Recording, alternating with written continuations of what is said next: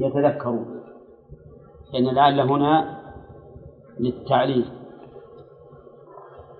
الفائدة الرابعة والعشرون. ها؟ خمسة وقال ثلاثة اللي عندك 22 لا 23 إذا الرابع والعشرين الخامس والعشرين إثبات أن إجابة دعوة الله عز وجل إنما تكون بإذنه. لقوله تعالى والله يدعو إلى الجنة والمغفرة بإذنه. السادسة والعشرون إثبات الإذن لله. وليس المراد بالإذن ما يكون به السمع. المراد بالإذن الأمر. لقوله تعالى بإذنه. وقد بينا في التفسير أن إذن الله عز وجل ينقسم ها؟ إلى ثلاثة أقسام. إلى ثلاثة. إلى ثلاثة. مصمم إلى قسمين إذن شرعي وإذن كوني. هذه من الفوائد. يمكن الإنسان لو يتأمل يجد أكثر من هذا. طيب نأخذ درس اليوم. تقرأ علينا الآيات التي تشرح؟ قرأتها؟ طيب. أعوذ بالله من الشيطان الرجيم. قال الله سبحانه وتعالى في أخذنا الفوائد السابقة. نعم. طيب. قوله تعالى ويسألونك عن المحيض ناقشنا فيها ولا لا؟ ما نقش. يسألونك عن المحيض ما المراد بالمحيض يقال في هذه الآية ويسألونك ما قيل فيما قبلها من قوله ويسألونك. يستفاد منها تتابع أسئلة الصحابة رضي الله عنهم على رسول الله صلى الله عليه وسلم. ويستفاد منها حرص الصحابة على العلم. حيث يسألون رسول الله صلى الله عليه وسلم عن مثل هذه الأمور. ويستفاد منها أنه لا ينبغي أن يستحي الإنسان عن سؤال العلم مهما كان من الأمور الباطنة لقوله ويسألونك عن المحيط ويستفاد منها أيضا أن الله عز وجل قد يتولى الإجابة فيما سئل عنه رسول الله صلى الله عليه وسلم. حيث قال قل هو أذن. ويستفاد من الآية الكريمة تقديم العلة على الحكم حتى يرد الحكم على الذهن وهو مستعد لقبوله.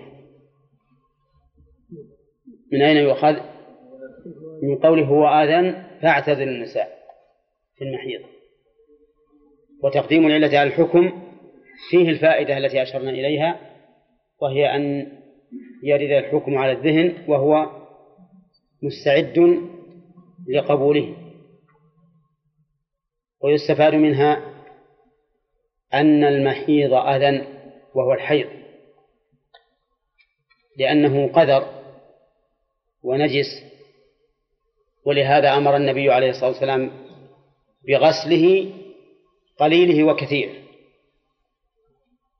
فقد كانت النساء يصيب ثيابهن الحيض فيسألن النبي صلى الله عليه وسلم عن ذلك فيأمرهن أن يقرصنه تحكه أولا ثم تقرصه بالماء ثم تنضحه ثم تصلي فيه. ويستفاد من الآية الكريمة. لا تسلي بها التوفيق يستفاد من الآية الكريمة وجوب اعتزال المرأة حال الحيض. لقوله فاعتزلوا النساء في المحيض. وقد بينت السنة ماذا يعتزل فيه وهو الجماع. لقول النبي صلى الله عليه وسلم اصنعوا كل شيء إلا النكاح. ويستفاد من الآية الكريمة منة الله على الرجل والمرأة في اعتزالها حال الحيض. لأنه أذى. مضر بالمرأة ومضر بالرجل. الوضع حال الحيض. ويستفاد من الآية الكريمة النهي عن قربانهن حتى يطهر. النهي عن قربانهن حتى يطهرن.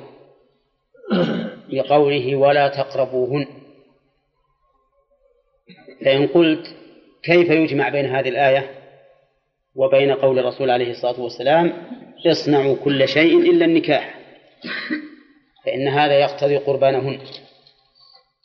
قلنا أو فالجواب أن نقول إن النهي عن القربان مبين بأن لا يقرب الإنسان الجماع ولهذا ذهب بعض أهل العلم إلى أنه إذا كان الرجل لا يملك نفسه فإنه لا يقرب الفرج ولا يستمتع بما دون الإزار. وجعلوا ذلك وجها للجمع بين جواب النبي صلى الله عليه وسلم حين سئل ماذا يحل للرجل من امرأته وهي حائض فقال ما فوق الإزار وبين قوله اصنعوا كل شيء إلا النكاح. ويستفاد من الآية الكريمة تحريم الوطء بعد الطهر قبل الغسل. قبل الغسل. لقوله فإذا تطهرن فأتوهن. وفي قراءة أخرى حتى يطهرن يعني يغتسلن وفيه رد على قول من قال من أهل العلم إن المراد بذلك غسل الفرج وإزالة الأذى وأنه يجوز للرجل أن يطأ زوجته بعد حيضها بعد الطهر من حيضها وإن لم تغتسل. إذا غسل المحل. الدليل قوله فإذا تطهرن فإن معناها إذا اغتسلن كما قال الله تعالى وإن كنتم جنبا فاطهروا. فالاطهار والتطهر معناه الاغتسال. ويستفاد من الآية الكريمة وجوب جماع الزوجة بعد طهرها من الحيض. فأتوهن. فأتوهن. ها؟ نقول نعم قال به بعض أهل العلم. قال إنه يجب على الرجل إذا اغتسلت زوجته من الحيض أن يجامعها لأن الله يقول فإذا تطهرن فأتوهن. ولكن هذا القول ضعيف جدا. والصواب أن الأمر فيه لرفع الحظر ولا نقول للإباحة. الصواب أن الأمر بعد النهي لرفع الحظر فهو يرفع الحظر ثم يبقي الحكم على ما كان عليه قبل النهي. انتبهوا للفرق بين قولنا أن الأمر بعد النهي للإباحة وبين القول بأن الأمر بعد النهي لرفع الحظر. بينهما فرق؟ إذا قلنا إن النهي إن الأمر بعد النهي للإباحة فمعناه أن النهي رفع الحكم الأول ألغاه ثم جاء الأمر بعد النهي فأباح المنهي عنه. وأما إذا قلنا إن الأمر بعد النهي رفع للحظر فقط فمعناه أنه ارتفع النهي وبقي الحكم على ما كان عليه من قبل النهي. وعلى هذا فيكون قوله تعالى فأتوهن أمر أمرا بعد الحظر. يفيد رجوع الحكم إلى ما كان عليه قبل النهي. وإتيان المرأة إن لزم منه معاشرتها بالمعروف كان من الأمر المطلوب. وإلا فلا. ولا ريب أن النساء يختلفن فبعض النساء ترغب أن يأتيها الزوج فيكون إتيانه لها من باب المعاشرة بالمعروف المطلوب المطلوبة في قوله تعالى وعاشروهن بالمعروف وبعض النساء لا يهمها ذلك وبعض النساء ربما تكره ذلك. فالحاصل أن أن الأمر هنا رفع للحظر. فيبقي الأمر على ما كان عليه من قبل الحظر. ونحن نقول لأبي محمد علي بن حزم ما تقول في قوله تعالى وإذا حللتم فاصطادوا هل توجب على المحرم إذا حل من إحرامه أن يحمل البندق لأجل أن يصطاد الصيد؟ نعم. سيقول لا. والأمر في الآية هذه كالأمر في, في آية المائدة. أولى. لأن الله قال لا تحلوا شعائر الله ولا الشهر الحرام ولا الهدي ولا القلائد ولا آمين البيت الحرام يبتغون فضلا من ربهم ورضوانا ها؟ وإذا حللتم فاصطادوا فهو أمر بعد النهي. فالحاصل أن الصحيح أن الأمر بعد النهي رفع للحظر ورد للأمر على ما كان عليه قبل الحظر. ويستفاد من الآية الكريمة جواز إتيان المرأة لا قبل.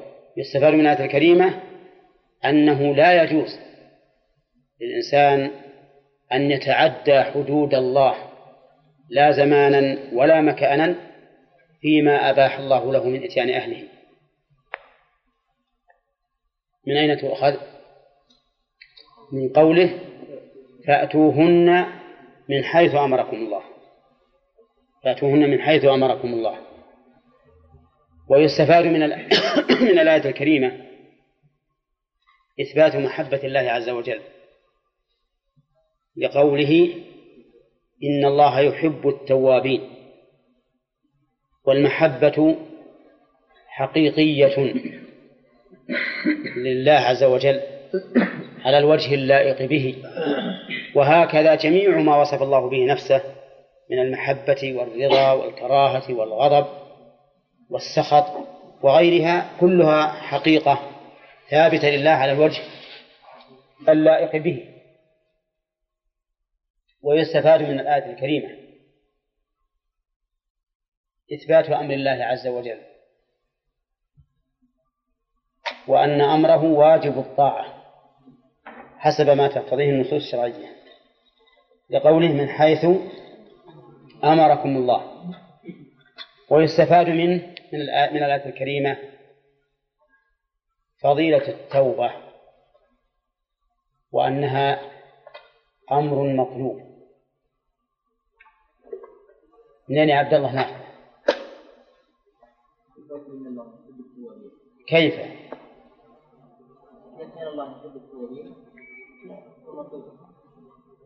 فإنه مطلوب من الإنسان أن يفعل ما يحبه الله عز وجل. فإذا يستفاد من الآية الكريمة فضيلة التوبة وأنه وأنها من أسباب محبة الله العبد ويستفاد من الآية الكريمة أن صفة المحبة من صفات الله الفعلية لا الذاتية. كيف؟ لأنها علقت بالتوبة والتوبة من فعل العبد تتجدد فكذلك محبة الله عز وجل تتعلق بأسبابها. وكل صفة من صفات الله تتعلق بأسبابها فهي من الصفات الفعلية.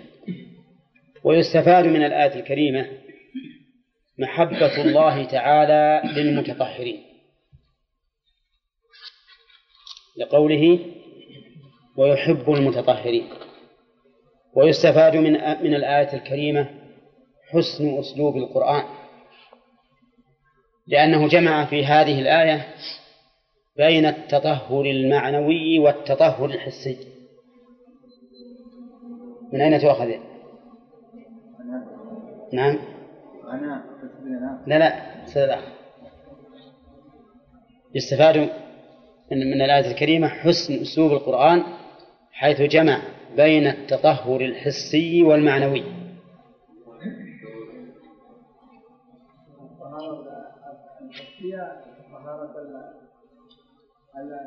البدن. بعد الفعل. والطهارة المعنوية طهارة ما عندك علم حيدر ولا تقربوهن حتى يطهرن؟ لا. لا. إن الله يحب التوابين ها يلا هذا الرحمن إن الله يحب التوابين يحب المتطهرين. من الآية الأخيرة هذه. طيب وين وين التطهر الظاهر والباطن؟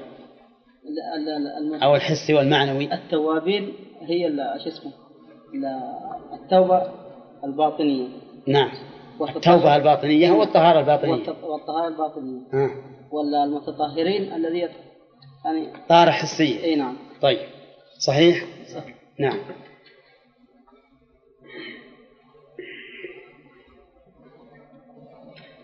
طيب ويستفاد من الآية الكريمة تعليل الأحكام الشرعية.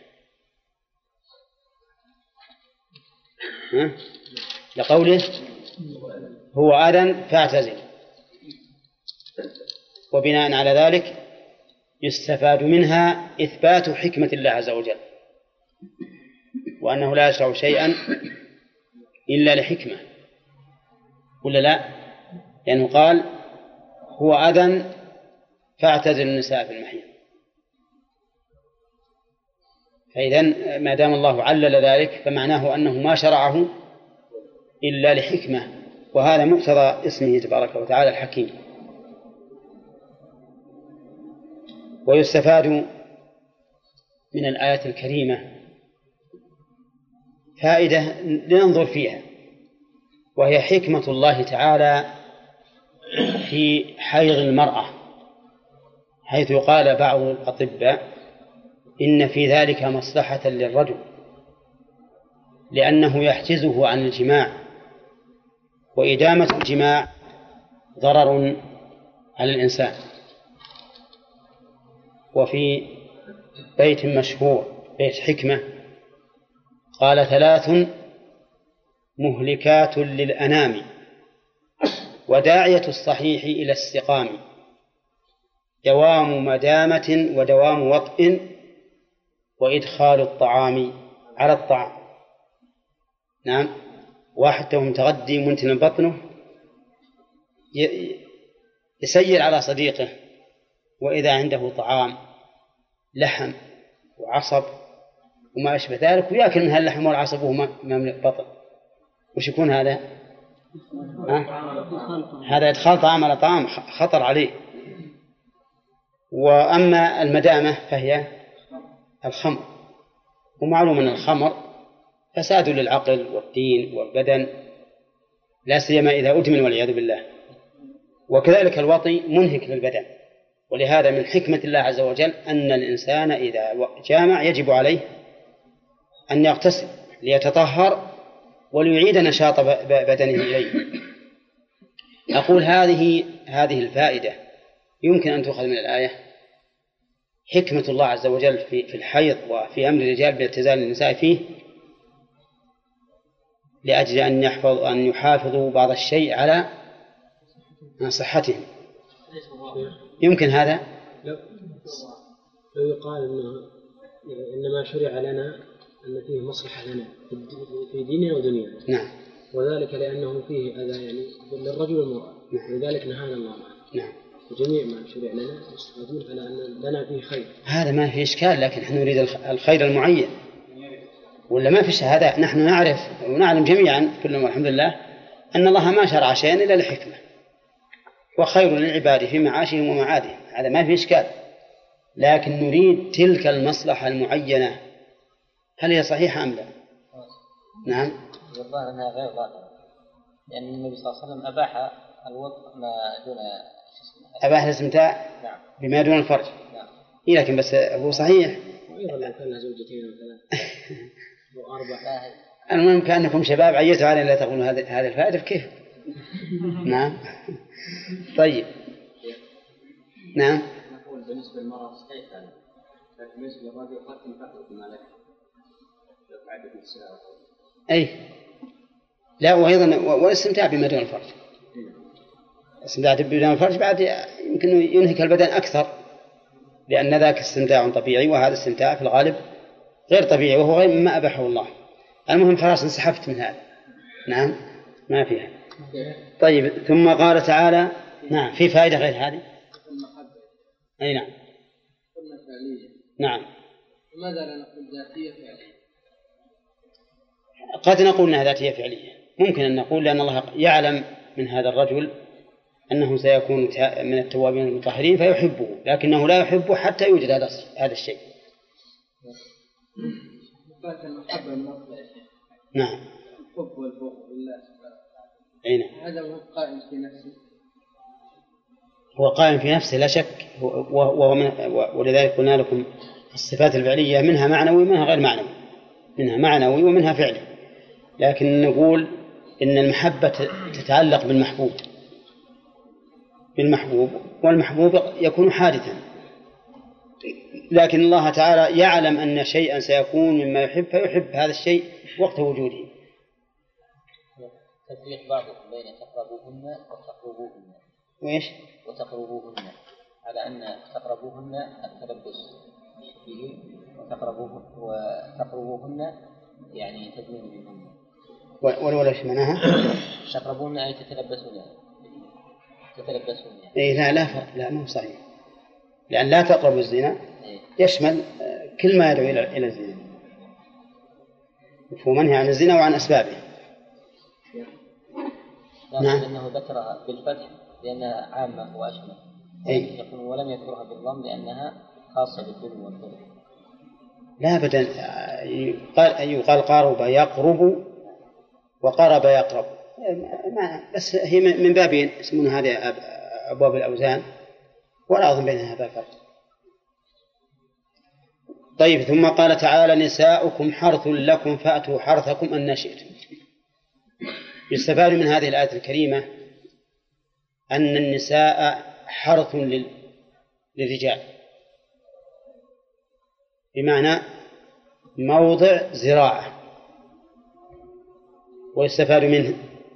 من هذه الآية الكريمة أن الرجل حر في هذا الحرث إن شاء فعل وإن شاء لم يفعل. كقوله نساؤكم حرث لكم إلا أنه مؤقت في أربعة أشهر على رأي بعض أهل العلم. أو فيما جرى به العرف على رأي آخر. ويستفاد من من الآية الكريمة جواز إتيان المرأة في محل الحرث من أي جهة؟ لقوله فأتوا حرثكم أن شئتم. فأتوا حرثكم أن شئتم. وهل يستفاد من الآية الكريمة مشروعية كون الإنسان ينوي بجماعه الولد. ها؟ من أين تؤخذ؟ غير قدمناه في قوله فأتوا حرثكم فجعل الله تعالى الإتيان للحرث فكأنه إشارة إلى أنه ينبغي للإنسان أن يأتي المرأة من أجل طلب الولد. وقد ذكروا عن أمير المؤمنين عمر رضي الله عنه أنه ما ما جامع إلا بقصد نية الولد أو إلا بقصد الولد. وعلى كل حال الناس يختلفون في هذا ولا مانع من أن الإنسان يريد بذلك الولد ويريد بذلك قضاء الوطر. نعم. ويستفاد من الآية الكريمة أنه يشرع للمرء أن يقدم لنفسه عند الجماع. لقوله وقدموا لأنفسكم. وقد ذكرنا في التفسير معنى قوله وقدموا لأنفسكم وأن من معناها إيش؟ تسمية. ها؟ وإرادة إحصان الف... تحصين الفرج. وإرادة الولد. كذا؟ وقول و... وقوله وقدم ويستفاد من الآية الكريمة أن إتيان المرأة من مصالح الإنسان الخاصة لقوله تعالى وقدموا لأنفسكم فكأن هذا إشارة من الله عز وجل إلى أن المصلحة لنا لا لغيرنا فقدم نفسك. ويستفاد من الآية الكريمة وجوب تقوى الله لقول الله تعالى واتقوا الله. ويستفاد منها وجوب التمشي في معاملة الأهل في إتيانهم وتركهم على إيش؟ على ما شرع الله. لأن ذلك من تقوى الله. فيجب عليك أن تتمشى في معاشرة أهلك فعلا وتركا على ما شرعه الله. ويستفاد من الآية الكريمة إثبات البعث. يا غانم واعلموا أنكم ملاقوه. واعلموا أنكم ملاقوه. ويستفاد منها إثبات رؤية الله.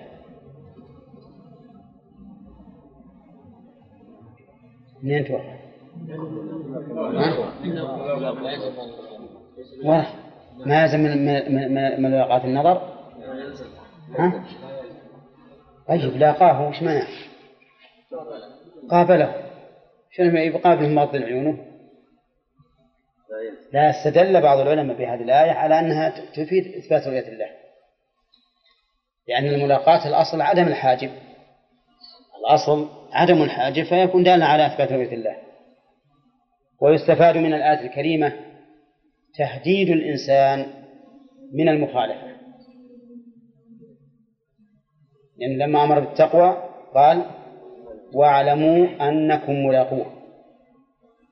ويستفاد من الآية الكريمة أن من البلاغة إذا أخبرت الإنسان بأمر هام أن تقدم بين يدي الخبر ما يقتضي انتباهه. منين يا أخوان؟ من أين؟ واعلموا ما قال اتقوا الله فإنكم ملاقوه. قال واعلموا أنكم ملاقوه. وهذا مما يزيد الإنسان انتباها وتحسبا لهذه الملاقات ويستفاد من الآية الكريمة أن المؤمنين ناجون من أوضار هذه الملاقات قوله وبشر المؤمنين. ويستفاد منه أن البشارة للمؤمنين مطلقة حيث قال وبشر المؤمنين ولم يذكر المبشر به. ويستفاد منه من الآية الكريمة أن البشارة للمؤمنين في الدنيا وفي الآخرة. وجهه؟ عدم التقييد. وقد قال الله تعالى في آية أخرى لهم البشرى في الحياة الدنيا وفي الآخرة. وسئل النبي صلى الله, صلى الله عليه وسلم عن الرؤيا الصالحة ترى يراها الرجل أو ترى له؟ فقال تلك عاجل بشرى المؤمن.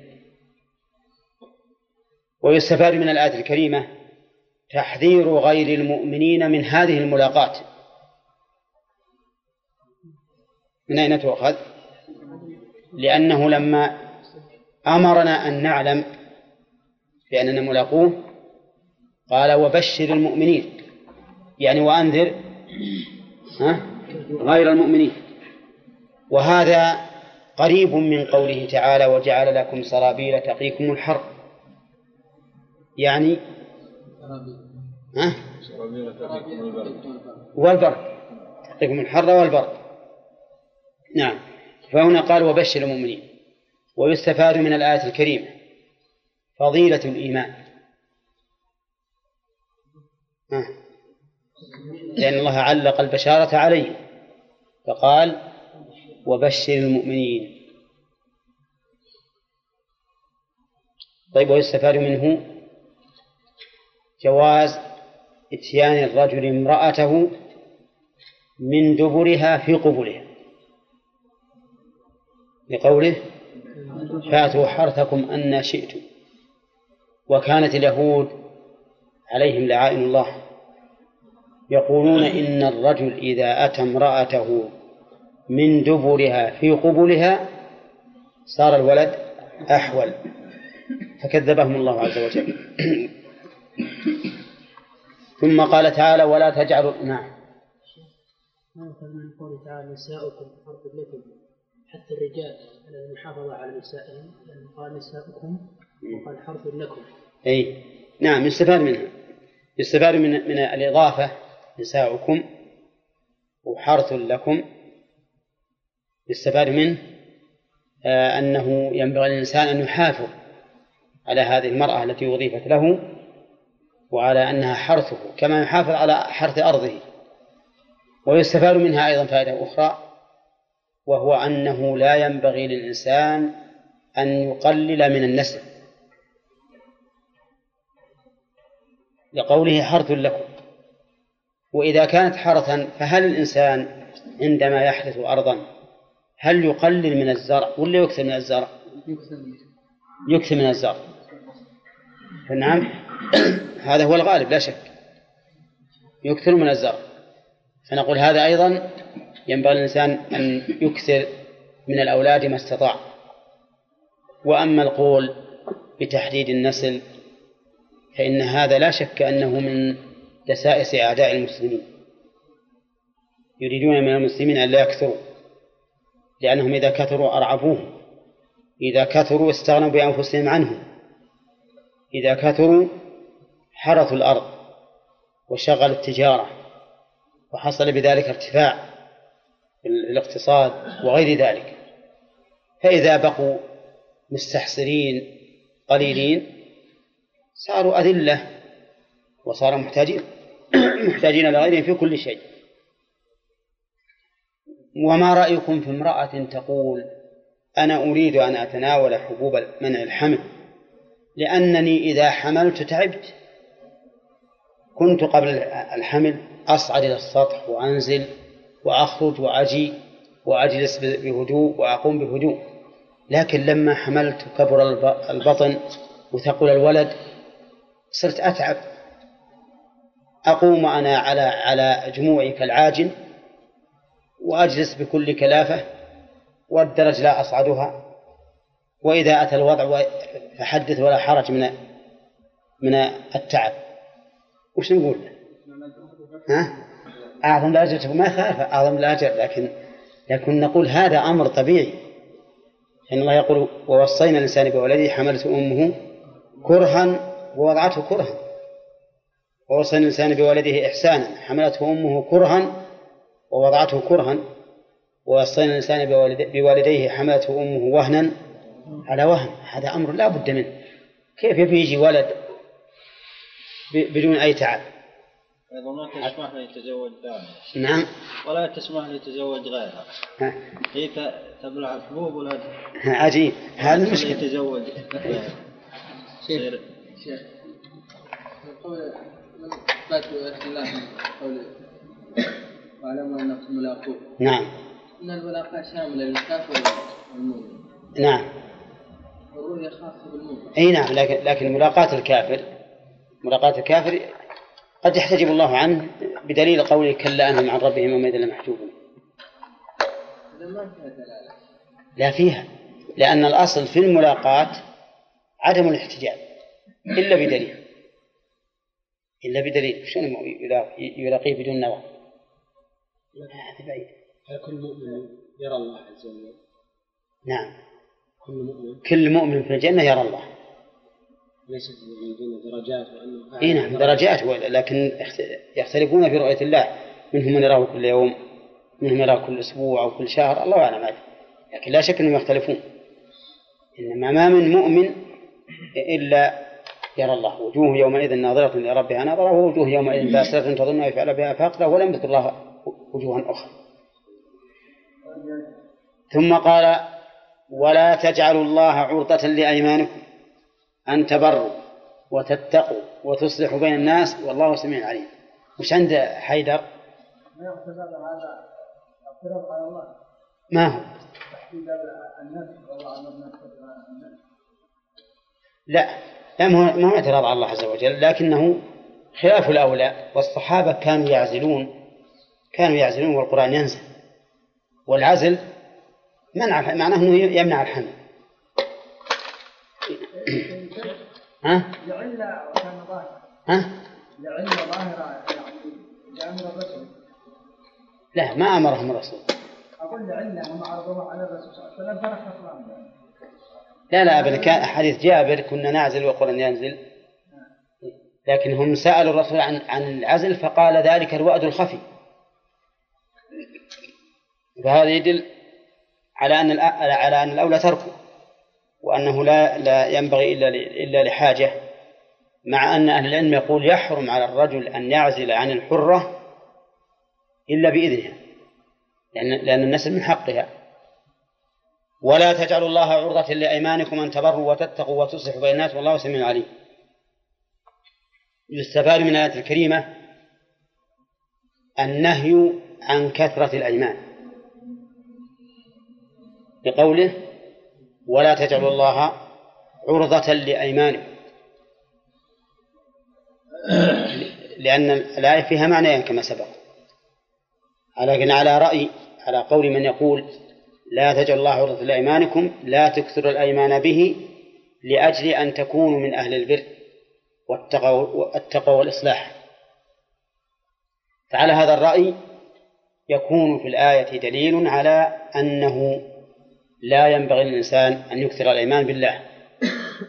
ويدل لذلك قوله تعالى واحفظوا أيمانكم. وعلى الرأي الثاني يستفاد منها أنه لا ينبغي للإنسان أو ينهى الإنسان عن جعل اليمين حاجزا يمنعه عن البر والتقوى والإصلاح. فالمعنى يختلف ولا لا؟ يختلف. لأن المعنى على الوجه الثاني أن الإنسان إذا حلف على شيء وهو عمل بر لا يقول والله ما أفعله لأني حلفت على تركه. إذا كان إذا حلف على فعل شيء وهو حرام ما يفعله ويقول لأني ها؟ لأني حلفت. ولهذا قال أن تبروا في فعل الخير وتتقوا في فعل المحرم أو في ترك المحرم. وتصلح بين الناس واضح. طيب ويستفاد من الآية الكريمة وجوب احترام الله عز وجل على الوجه الأول لقوله ولا تجعلوا الله عرضة لأيمانكم. ويستفاد منها أن الإنسان إذا حلف على يمين ورأى غيرها خيرا منها فإنه يفعل الخير ويكفر عن اليمين. لقوله أن تبروا وتتقوا وتصلحوا بين الناس. ويستفاد منها الحث على البر. ووجهه أنه إذا كان الله نهانا أن نجعل اليمين مانعا من فعل البر فما بالك إذا لم يكن هناك يمين؟ وكذلك الحث على التقوى وعلى الإصلاح ويستفاد منها نعم يستفاد من هذه الكريمة فضيلة الإصلاح بين الناس لقوله وتصلحوا بين الناس فنص عليه مع أنه من البر والتنصيص على الشيء بعد التعميم وش يدل عليه؟ ها؟ على الاهتمام به والعناية به ولا ريب أن الإصلاح بين الناس من الأمور الهامة لما فيه من ضعف الصدع ولم الشعث وجمع الشمل. وهذا خلاف من والعياذ بالله من يفعلون ما يوجب القطيعة بين الناس مثل النميمة. النميمة توجب القطيعة بين الناس. ولهذا قال النبي عليه الصلاة والسلام لا يدخل الجنة نمام لا يدخل الجنة نمام وعلى هذا فيستفاد نعم. ذكرنا أن يستفاد فضيلة الإصلاح الناس. ويستفاد منها إثبات اسمين من أسماء الله وهما السميع والعليم. وما تضمناه من صفة وما تضمناه من حكم وأثر. ويستفاد منها تحذير الإنسان من المخالفة. وجهه أنه إذا كان الله سميعا عليما فإياك أن تخالف ما أمرك به. فإنك إن خالفته بما يسمع سمع وبما يعلم علمك. فاحذر الله عز وجل.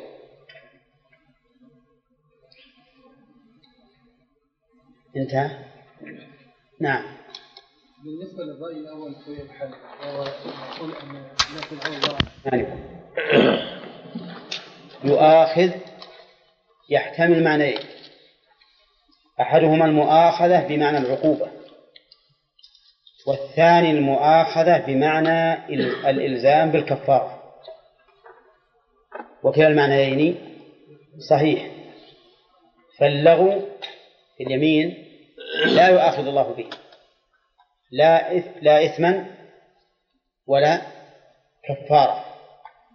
وقوله لا يؤاخذكم الله باللغو ما هو اللغو؟ اللغو في الأصل في اللغة الشيء الساقط والمراد به هنا ما لم يقصده الإنسان في قلبه. هذا المراد باللغو في اليمين. ما لم يقصده الإنسان في قلبه. والدليل على ذلك قوله تعالى في سورة المائدة لا يؤاخذكم الله باللغو في أيمانكم ولكن يؤاخذكم بما عقدتم الأيمان. فدل هذا على أن اللغو في اليمين هو الذي لم يقصد إيش؟ لم يقصد عقده. هذا اللغو في اليمين. مثاله قول الإنسان في عرض حديثه لا والله وبلا والله والله ما ما أشوف فلان نعم. والله ما يسب فلان. نعم. تبي تفضل معي؟ قال لا والله ما أنا برايح يا رجال مش مشى عليك كفارة ولا لا؟ لا ليش؟ لأنه ما قصد اليمين. فإذا لم يقصد اليمين فلا كفارة عليه. لقو... للآية الكريمة ولكن يأخذكم بما عقدتم الأيمان ولقول النبي صلى الله عليه وسلم في الحديث الأساسي القاعدة العظيمة في الإسلام ها؟ إنما الأعمال بالنيات وإنما لكل امرئ ما نوى وإن كان أخونا جاءه النوم. ها؟ ما حلمت؟ طيب. آه وإذا هذا اللغو في اليمين. وقال بعض أهل العلم إن اللغو في اليمين أن يحلف على الشيء يظنه كذلك ويتبين بخلافه ويتبين بخلافه. أن يحلف على الشيء يظنه كذلك ويتبين بخلافه. نعم وهذا ما ذكره فقهاء الأحناف رحمهم الله. ولكن الصواب أنه لا يدخل في لغو اليمين إلا أنه لا حكم له. لا حكم له ما هو من أجل أنه من اللغو.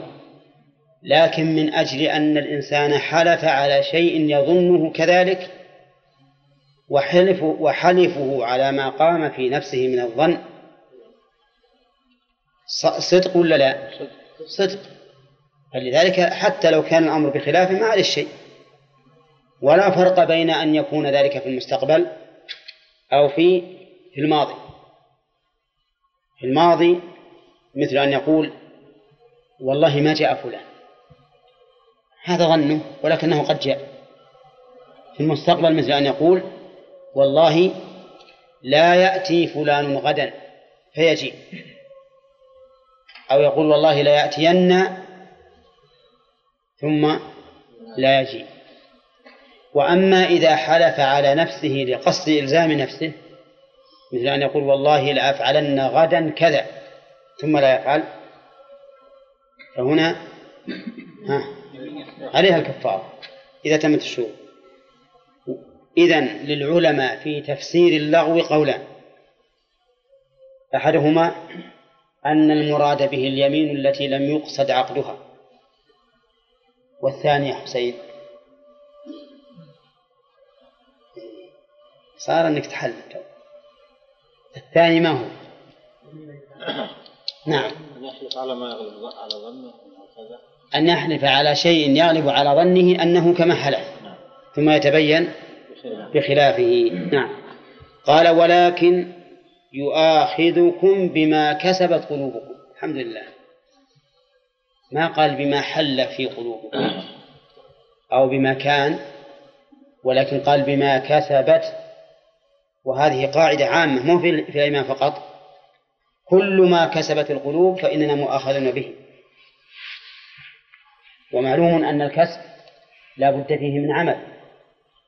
فليس مجرد ما يقع في القلب يكون مؤاخذا به حتى يكون هناك عمل وحركة للقلب ولكن تقتضي الكفارة ولكن يؤاخذكم بما كسبت قلوبكم.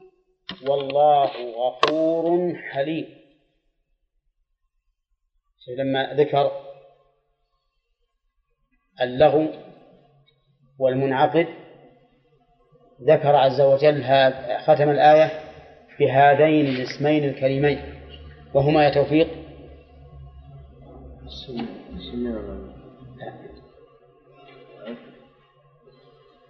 العزيز؟ العظيم. أو الحكيم. العزيز الحكيم. صح؟ إياك والتقليد يا توفيق. والله غفور حليم.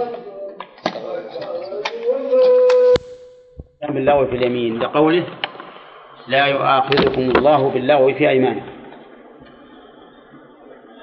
ومن فوائدها من فوائدها أن المدار أن المدار على ما في القلوب. بقوله ولكن يؤاخذكم بما عقدتم الأيمان. بما كتبت قلوبكم. ومن فوائدها أن الحلف على ما يغلب على الظن غير مؤاخذ به ولو تبين خلافه بناء على أحد التفسيرين وهو صحيح لأن الله لا يؤاخذنا إلا بما كسبت القلوب وما كسبت القلوب فهو ما تعمدت فيه الإثم. ومنها إثبات هذين الاسمين الكريمين وما تضمناه من من وصف وهما الغفور الحليم. ومنها أن للقلب كسبا وعملا لقوله تعالى بما كسبت قلوبكم والقلوب لها أعمال ولها أقوال فأقوال القلب إقراره واعترافه. وأفعال القلب حركاته من المحبة والإرادة والخوف والخشية وما أشبه ذلك. ثم قال تعالى للذين يؤلون من نسائهم تربص أربعة أشهر. للذين خبر مقدم وتربص مبتدا مؤخر. وبعد هذا بين الله الحال بعد هذا التربص. قوله الذين يؤلون من نسائهم. اللام هذه إما أن تكون للإباحة وإما أن تكون للاستحقاق. يعني يستحقون تربص أربعة أشهر أو يباح لهم تربص أربعة أشهر. وقوله يؤلون الألية بمعنى الحلف. فمعنى يؤلون يحلفون وقوله يؤلون من نسائهم من قيل إنها بمعنى عن يعني يحلفون عن وطء نسائهم وقيل إنها على بابها آلى منها فهي مبينة لموضع الألية يعني الحلف. وقوله تعالى من نسائهم أي من زوجاتهم.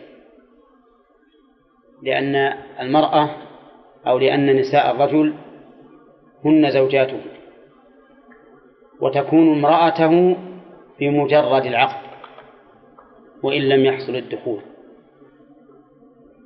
قوله تربص بمعنى انتظار تربص بمعنى الانتظار وهو شبيه بالصبر لموافقته إياه في الحروف وإن خالفه في الترتيب. والصبر بمعنى حبس النفس وانتظارها. وقوله تربص أربعة أشهر ابتداء من إيلائهم لا من مطالبة الزوجة له فينتظرون لمدة أربعة أشهر. فإن فاءوا فإن الله غفور رحيم. فاءوا أي رجعوا إلى نسائهم بعد أن آلوا منهن. فإن الله غفور رحيم أي يغفر لهم ما تجرؤوا عليه من الحلف على حرمان الزوجات من حقوقهن. لأن حلفهم على أن لا يطعوا لمدة أربعة أشهر اعتداء على حق المرأة إذ أن الرجل يجب عليه أن يعاشر زوجته بالمعروف. وليس من وليس من العشرة بالمعروف أن يحلف الإنسان أن لا يطأ زوجته مدة أربعة أشهر. فإن فعل فقد عرض نفسه للعقوبة لكنه إذا رجع غفر الله له. وقوله فإن فاءوا يشمل ما إذا فاءوا قبل أربعة أشهر أو فاءوا بعدها. فإن فاءوا قبل أربعة أشهر فالأمر واضح. وإن فاءوا بعدها فكذلك. لكن لا بد أن يكون فيئتهم بعدها مباشرة. لأنه بعد أربعة أشهر يقال له إما أن تفيء وإما أن تغلق وقوله فإن الله غفور رحيم في هذا إثبات الاسمين الكريمين لله عز وجل الغفور والرحيم. والغفور ذو المغفرة كما قال الله تعالى وإن ربك لذو مغفرة للناس على ظنه.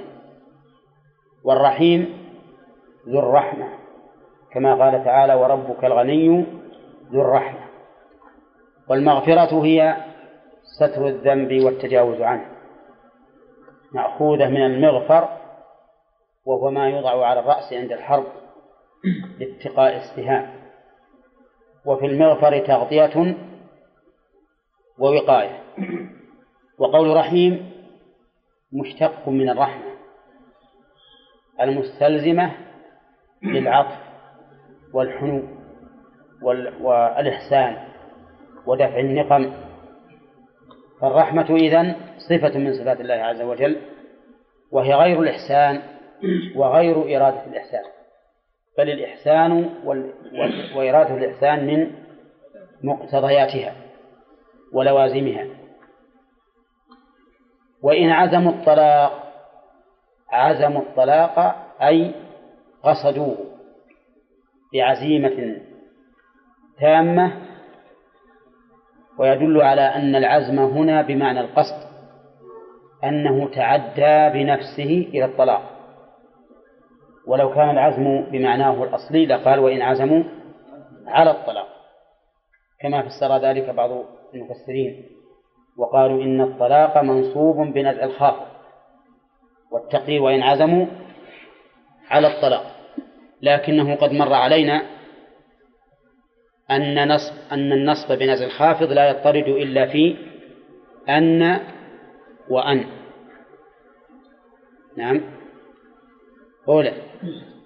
وأما بدونهما فإنه يوقف على السماع. ولكننا يمكن أن نتخلص من ذلك فنقول إن عزموا بمعنى قصدوا بعزيمة تامة. فقد ضمن العزم هنا العزم هنا بمعنى أو ضمن العزم هنا معنى القصد. إن عزموا الطلاق أي أن يطلقوا زوجاتهم فإن الله سميع عليم. يعني سميع لأقوالهم ومن ومنها الطلاق. عليم بأحوالهم ومنها مفارقة الزوجات وفي ختم الآية وفي ختم الجملة هذه في قوله إن الله سميع عليم في ختمها بذلك إشارة إلى أن الله تعالى لا يريد الطلاق لأن ختمها بهذين الاسمين فيه شيء من التهديد. نعم بخلاف الأول الأول قال إن فاءوا فإن الله غفور رحيم وهنا قال إن عزموا الطلاق فإن الله سميع عليم. والسميع من أسماء الله سبحانه وتعالى. وله معنيان. أحدهما الإجابة والثاني إدراك المسموع. أما الإجابة فمثالها قوله تعالى إن ربي لسميع الدعاء. رحمك الله. وقول المصلي سمع الله لمن حمده. فإن قوله لسميع الدعاء يعني لمجيبه وسمع الله لمن حمده بمعنى استجاب ولهذا عديت باللام ولم يقل سمع الله من. أما السمع السميع بمعنى مدرك المسموعات والسمع بمعنى إدراك المسموع فإن العلماء قسموه إلى أقسام. منها ما يراد به التهديد. ومنها ما يراد به التأييد ومنها ما يراد به الإحاطة. فمثال ما يراد به التهديد قوله تعالى لقد سمع الله قول الذين قالوا إن الله فقير ونحن أغنياء. فهذا يراد به التهديد بدليل قوله سنكتب ما قالوا وقتلهم الأنبياء بغير حق. ومثال ما يراد به التأييد قوله تعالى لموسى وهارون لا تخافا إنني معكما أسمع وأرى. ومثال ما يراد به الإحاطة قوله تعالى قد سمع الله قول التي تجادلك في زوجها وتشتكي إلى الله.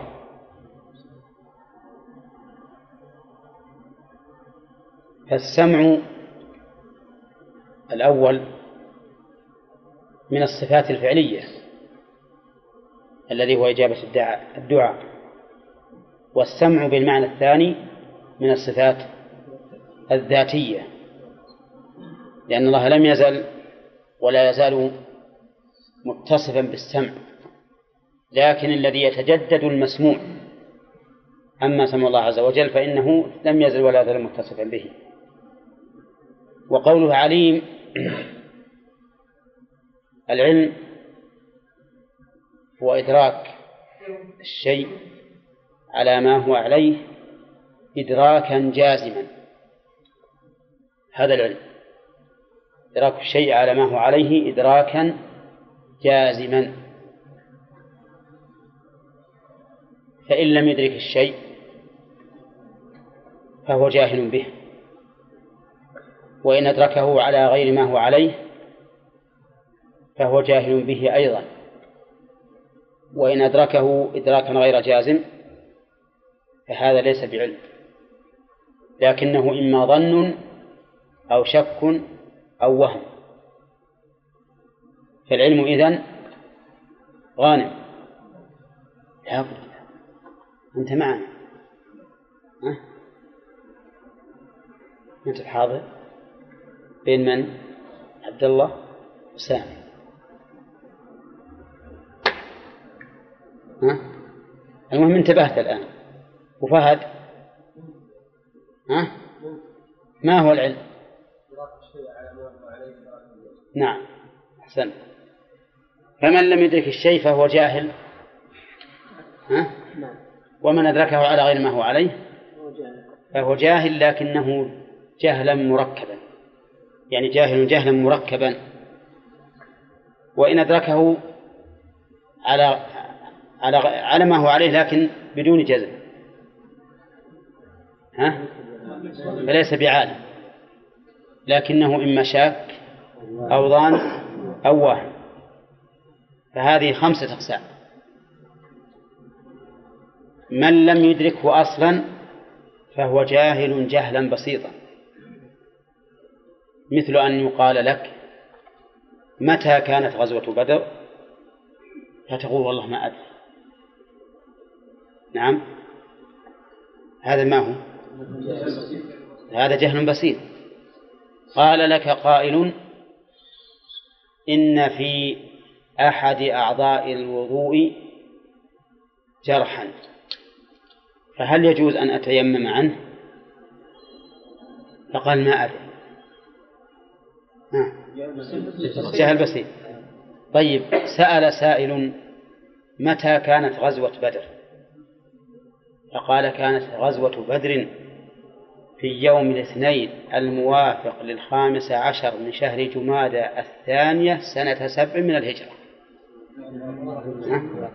كيف؟ تبون أدق من هذا. ذكر لكم اليوم والشهر والسنة. ليس على ما هو عليه. ها؟ ليس على ما هو عليه. هذا يسمى جهلا مركبا منين هو مركب؟ من كونه جاهلا ولا وجاهل بنفسه أنه جاهل. جاهل وجاهل أنه جاهل. فهو مركب من جهلين. قال لك متى كانت غزوة بدر؟ قال أظنها في رمضان في السنة الثانية من الهجرة. هذا علم؟ ليس بعلم هذا ظن. نعم. قال متى كانت؟ قال والله عندي شك فيها. هل هي في السنة الثانية أو في السنة الثالثة؟ ليس بعلم. هذا شك. طيب اللي قال بالأول أظنها في السنة الثانية عنده طرف آخر. أظنها في غيرها. أولى الطرف الثاني أظنها في غيرها يسمى وهما. الطرف المرجوح يسمى وهم نعم؟ طيب. يقولون إن رجلا يسمى توما الحكيم. ذكرت لكم قصته سابقا. يدعي أنه حكيم عالم وكان له حمار. فقال الحمار مغنيا. قال حمار الحكيم توما لو أنصف الدهر كنت أركب لأنني جاهل بسيط. وصاحبي جاهل مركب. يعني يقول حمار لو أن كان الدهر منصف لكن الحمار عاد ما يدري نسب الحكم إلى الدهر. نعم.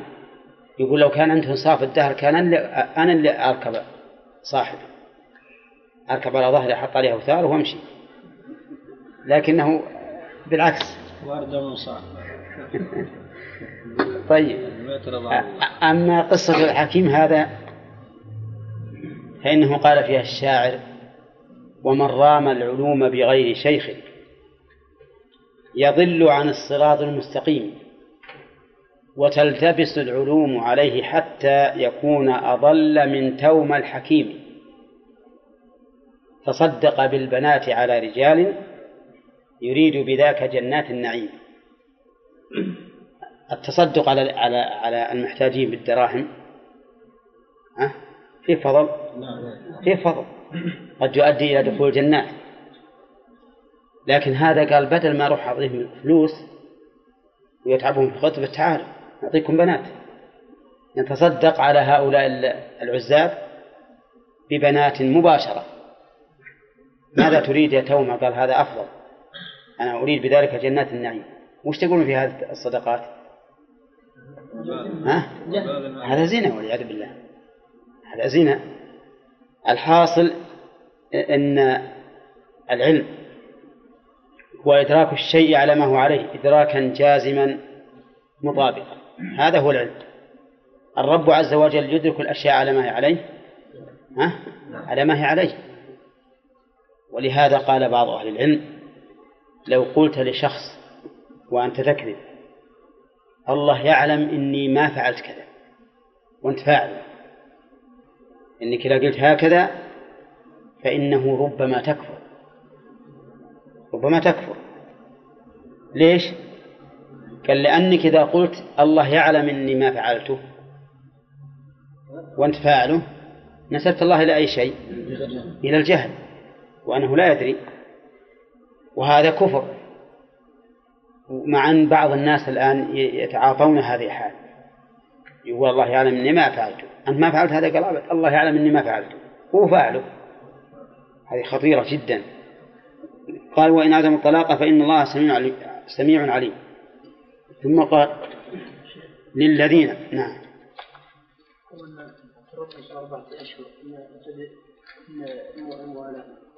الإيلاء. نعم. لا لا لا تبتدئ من من المطالبة. نعم. على ذلك. ها؟ هل في الآية ما يدل على إيه يجينا شيخ الفوائد اصبر ثم قال تعالى والمطلقات. نعم. نعم. هو هو إن قصد المعنى كفر. لكن غالب الناس ما يقصد ما يقصدون المعنى. وإن عزم الطلاق يا شيخ؟ ما هو ما المقصد إنه يعني ان عزموا ازواج من هذا يطلقون لا. ما له معنى. لا إن أرادوا الطلاق. وإن أرادوا ازواج من أربعة. ما يحصل له. يجينا إن شاء الله بالفوائد لا تستعجل إن شاء الله. قال تعالى والمطلقات يتربصن بأنفسهن ثلاثة قروء. المطلقات عام. ولا لا؟ وش وجه العموم فيه؟ أنه من الأسماء الموصولة. المطلقات من الأسماء الموصولة. ليس كذلك. سبحان الله. صحيح من الأسماء الموصولة. أي طيب. هذا موصول وصلته. وصفة صريحة. صلة أل نعم. ومن وما وأل. تساوي ما ذكر. إذا اسم موصول. لأن المطلقات اسم موصول. فهي عام. يعني كل من طلقت. وقولها المطلقات هذه يستثنى منها كما سيأتي إن شاء الله من لم يدخل بها. لأن اللي ما دخل عليها ما عليها عدة. يتربصن بأنفسهن أي ينتظرن. وقوله بأنفسهن أي بما في نفوسهن. فهن المأمونات على أحوالهن. وأيضا يتربصن بأنفسهن أي في مكان حصين تحصن به نفسها. وهو بيت الزوج كما سيذكر إن شاء الله في الطلاق. ثلاثة قروء. هذه ثلاثة نائبة مناب الظرف أولى؟ أو نائبة مناب المفعول المطلق يعني تربصا. ثلاثة قروء. والقروء جمع قرء بالفتح. واختلف العلماء في معنى القرء هل هو الحيض أو الطهر؟ وحصل في ذلك نزاع طويل عريض. من أراد أن ينظر إليه فما وجدته مبسوطا كما بسط في زاد المعاد لابن القيم رحمه الله. والصواب أن القروء هي الحيض. لقول الله تعالى لقول النبي عليه الصلاة والسلام في المستحاضة أنها تجلس قدر ما كانت تحبسها أقراؤها أي حيضها. فثلاث القروء أي ثلاث حيض. كم مدتها غالبا؟ ثلاثة شهور. لقول الله تعالى واللائي يأسن من المحيض من نسائكم إن ارتبتم فعدتهن ثلاثة أشهر. ولكن ربما تحيض المرأة لأقل من ذلك. وربما لا تحيض إلا لأكثر. حتى إن إني سمعت أن امرأة تطهر أربعة أشهر. ويأتيها الحيض شهرا واحدا كاملا. شهرا كاملا كأنه بإذن الله وهذا نادر. لكن الغالب أنه في كل شهر مرة. قال ولا يحل لهن ولا يحل لهن أي لهؤلاء المطلقات أن يكتمن ما خلق الله في أرحامهن. منين؟ من الحمل. لا يحل لها أن تكتم الحمل. لكن كيف تكتم الحمل؟ ما غرضها بذلك؟ وش غرضها أن تكتم الحمل؟ ها؟ إطالة العدة؟ أو تقصير العدة. ها؟ تجول إيه لكن هل إن تكتم ما في, ما في بطنها وتقول إنها حاضت ثلاث حيض لتطويل العدة ولا لتقليلها؟ لتقصير العدة. نعم. ربما تكتم لتقصير العدة من أجل أن تتخلص من زوجها. فلا يحل لها أن تكتم ما خلق الله في الرحم بل يجب عليها البيان. كغيرها ممن له معاملة مع غيره فإنه يجب عليه البيان والصدق.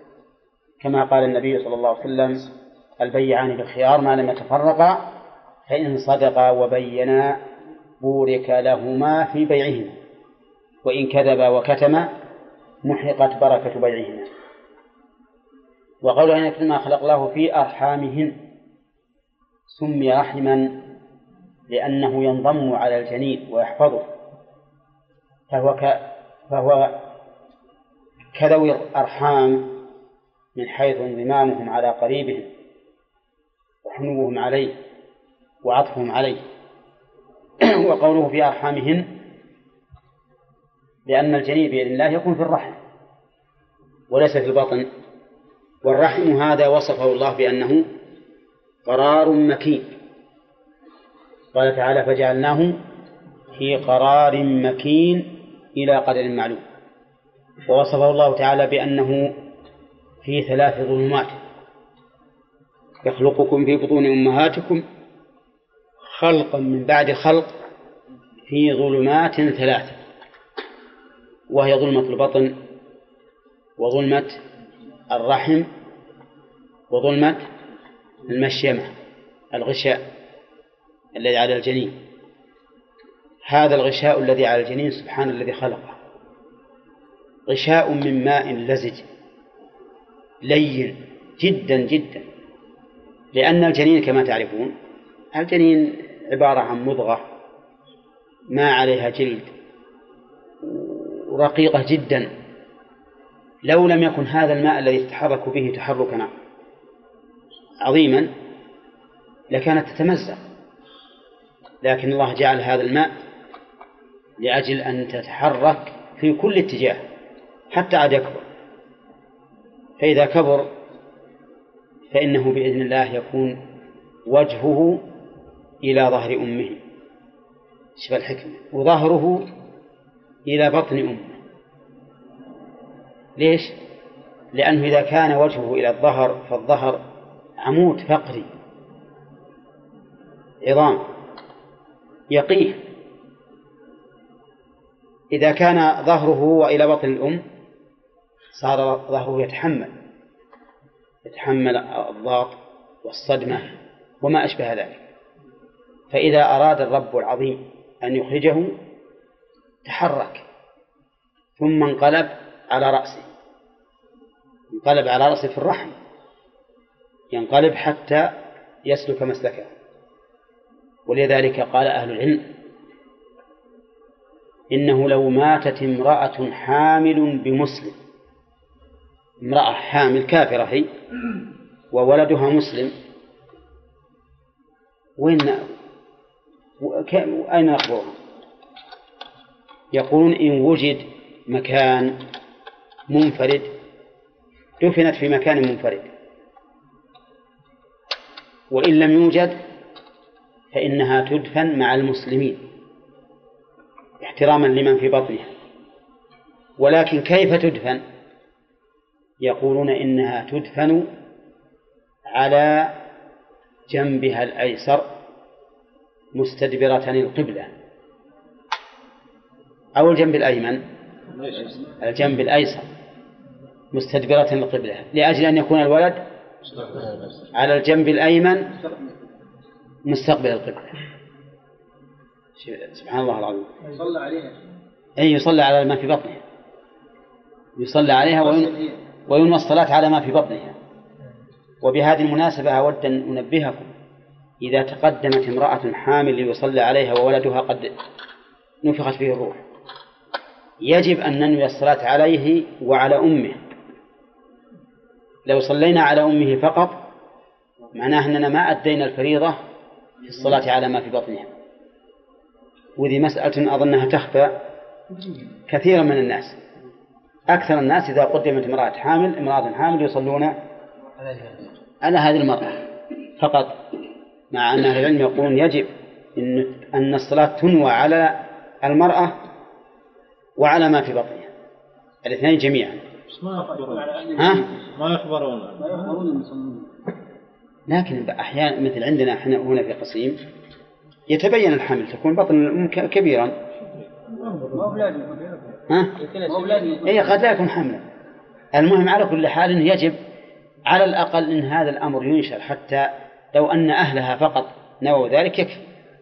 يعني مو لازم كل المأمومين ينوون ذلك. لو ينوي واحد من الناس كفى. قال ولا يحل أن أكتمن ما خلق الله في أرحامهن إن كن يؤمن بالله واليوم الآخر. فإن كن لا يؤمن بالله واليوم الآخر فلا حرج عليهن أن يكتمن ما خلق الله في أرحامهن. ها؟ لا. إذا هذا الشرط يراد به الإغراء والتهييج.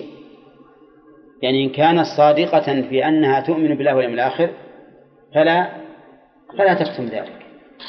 إن كانت صادقة فلا تكتم ذلك. إن كن يؤمن بالله واليوم الآخر. نعم. والمراد باليوم الآخر يوم القيامة. لكن شيخ الإسلام ابن تيمية قال إنه يدخل في الإيمان به كل ما أخبر به النبي صلى الله عليه وسلم مما يكون بعد الموت. فيدخل في ذلك فتنة القبر وعذاب القبر أو نعيمه وكل ما يكون. إن كنا يؤمن بالله واليوم الآخر. طيب ما المناسب بال... ما المناسب للإيمان بالله هنا؟ الإيمان بما له من صفات الفضل والرحمة والإحسان. أو الإيمان بما له من صفات العقوبة والغضب والانتقام. ها؟ لكن المرأة وش تلاحظ الآن؟ هل تلاحظ الخوف من عقوبة الله؟ فلا تكتم. أو تلاحظ الطمع في فضله فتبين. ها؟ كلا الأمرين؟ نعم. كلا الأمرين لكن الغالب أنه إذا وقع هنا في مقام النهي فإن المنهيات يراعى فيها جانب الخوف بخلاف المأمورات. فإن المأمورات يراعى فيها جانب الفضل والطمع. أما المنهيات فيراعى فيها في الغالب ها جانب الخوف. نعم. إن كنا يؤمن بالله واليوم الآخر وإنما ذكر اليوم الآخر اليوم الآخر لأنه لا يوم بعده. الناس إذا بعثوا يوم القيامة ما عاد فيه موت ما فيه إلا الخلود أبدا. إما في جنة وإما في نار. وقوله وقوله تعالى إن كنا يؤمن بالله واليوم الآخر ذكر اليوم الآخر لأن الإيمان به يحمل الإنسان على فعل الطاعات واجتناب المحرمات. لأنه يعلم أن فيه أن أمامه يوما يجازى فيه الإنسان على عمله فتجده يحرص على فعل المأمور وعلى ترك المحظور. وقوله إن كن يؤمن بالله واليوم الآخر نعم قال وبعولتهن وبعولتهن البعولة جمع بعل وهو الزوج كما قال الله تعالى عن امرأة إبراهيم أألد وأنا عجوز وهذا بعلي شيخا. يعني زوجي. بعولتهن أي بعولة المطلقات. أحق بردهن في ذلك أي في ذلك الزمن أو في ذلك التربص إلى آخره. أحق بردهن منين؟ أطلق. ما قال أحق بردهن من أنفسهن ولا قال من أهلهن ولا قال من أزواج آخرين. ليكون ذلك عاما. فالحق للزوج ما دامت في مدة التربص حق بردهن في ذلك. وقوله وبعولتهن عائدا على المطلقات قد يفهم منه أن المطلقات عام أريد به الخاص. من أريد به؟ الرجعيات.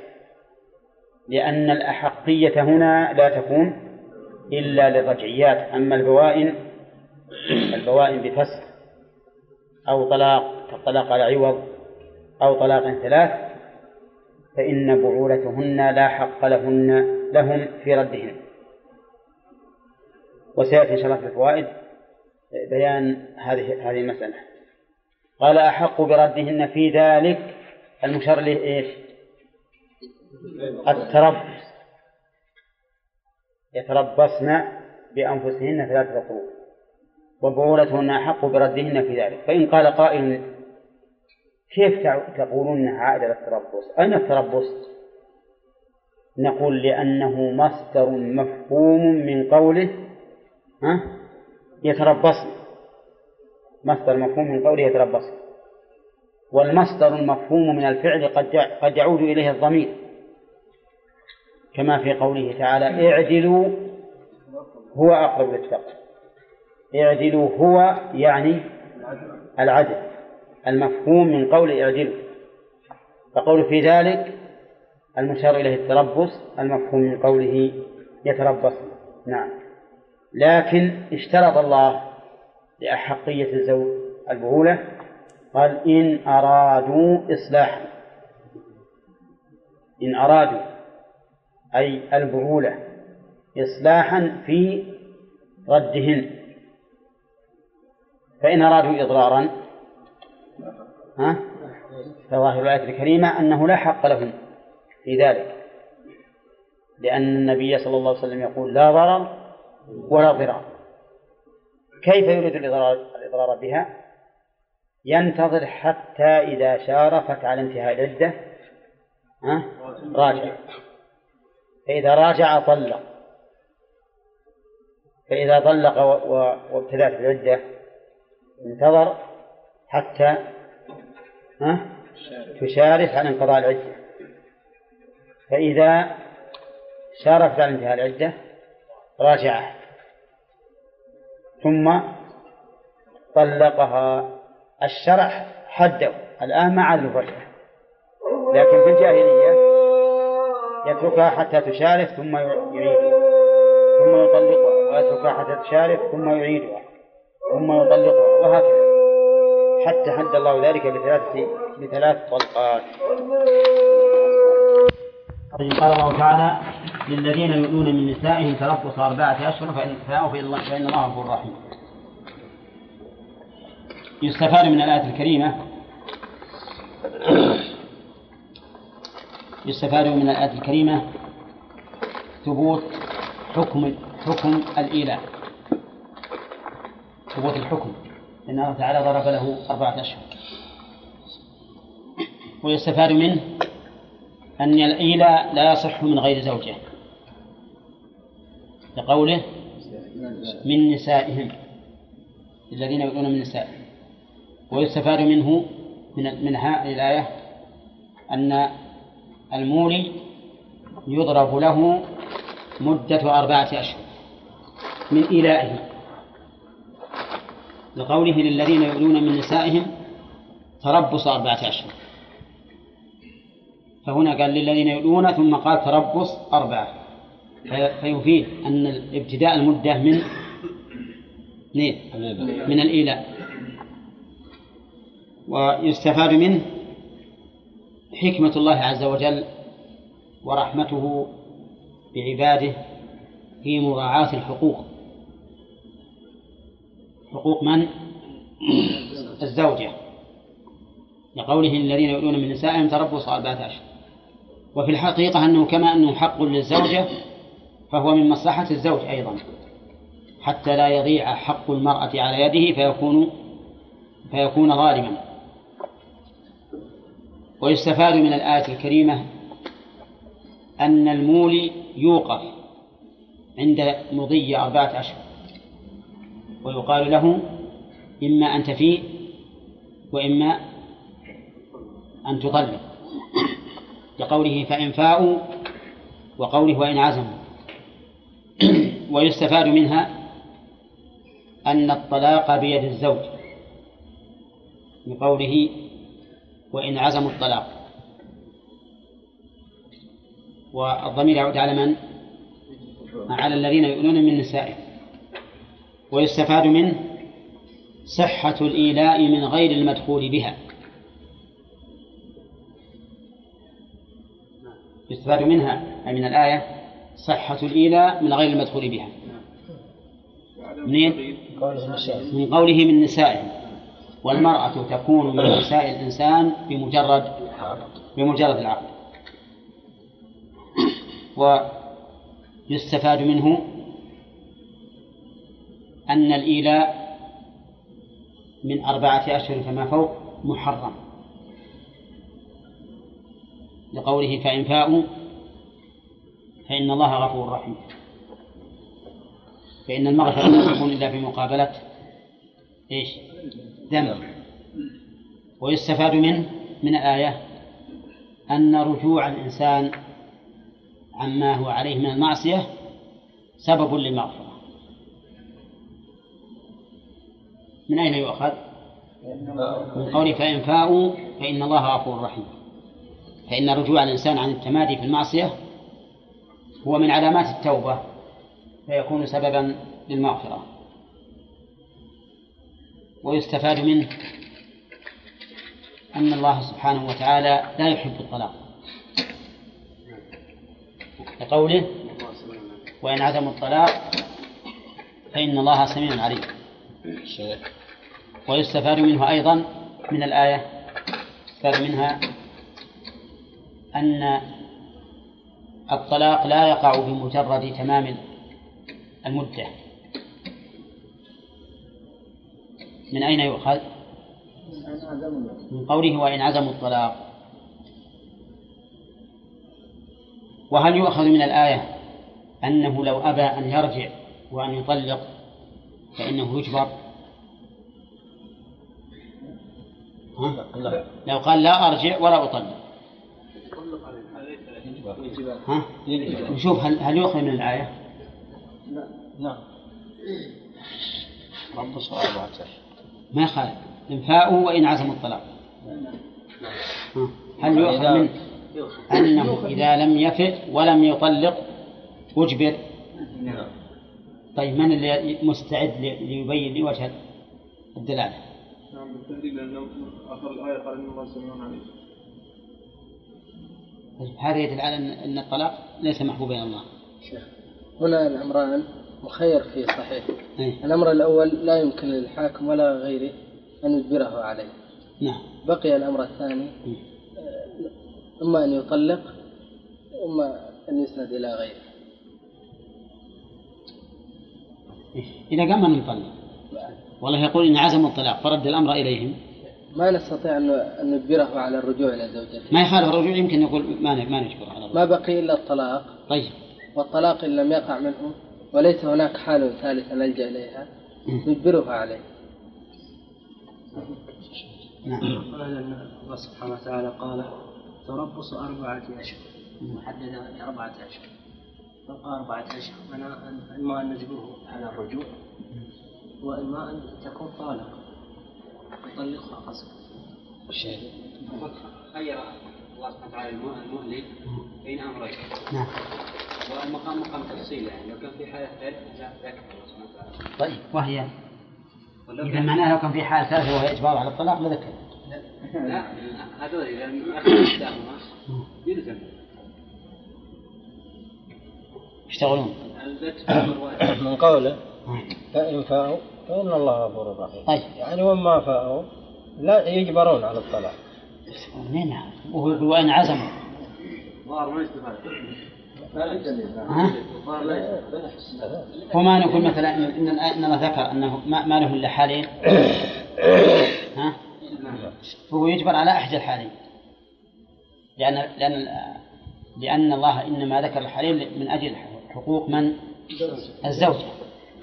فإذا قلنا إن له أن يمتنع عن هذا وهذا ضاع حق الزوجة وحينئذ يكون إجبار الزو- إجبار الحاكم له من باب الأخذ بحق الزوجة. من باب الأخذ بحق الزوجة. لأننا لو نقول إن إنه إن شاء طلق وإن شاء رجع وإن شاء لا طلق ولا رجع فإنه يضيع حق المرأة. والله عز وجل إنما جعل هذا الخيار له من أجل من أجل حق الزوج. فلا يمكن أن يضيع. ولهذا قال العلماء إنه إذا أبى هذا وهذا فإن الحاكم إما أن يلزمه بالطلاق حتى يطلق يحبسه حتى يطلق ومر علينا هذا بالقواعد قواعد الرجل إما أن يلزمه وقال لازم أنك تطلق ويحبسه ويعزره حتى يطلق وإما أن يطلق عليه. نعم وهذا واضح هذا هو الصحيح. ويمكن أن يؤخذ من الآية لأنه ما ذكر الله الحالين لأجل حماية حق الزوجة وإذا لا ولا بد من وإذا لم يكن بد من حمايته فيجبر على أحد الأمرين. والفيئة قد يتعذر الإجبار عليها لأن هذا الشيء يرجع إلى نفس الإنسان وميله وهذا لا يمكن أن يجبر على أن يميل إليها نعم. الشيخ ما يؤخذ من الآية أن من رجع عن ذنب لو ما تلفظ بالتوبة أنه أنه توبة؟ إيه هذا الرجوع الرجوع عن المعصية توبة. إيه أقول إن لو ما قال لو ما قال. لا ما قال استغفر الله وأتوب إليه. حتى ما ذكر ما ذكر شيء التوبه طيب فيه أيضا هل يؤخذ من الآية أن الايلاء لا يصح من من الصغير؟ ها؟ ولا لا؟ كيف ذلك؟ للذين يؤلون من نسائهم والصغير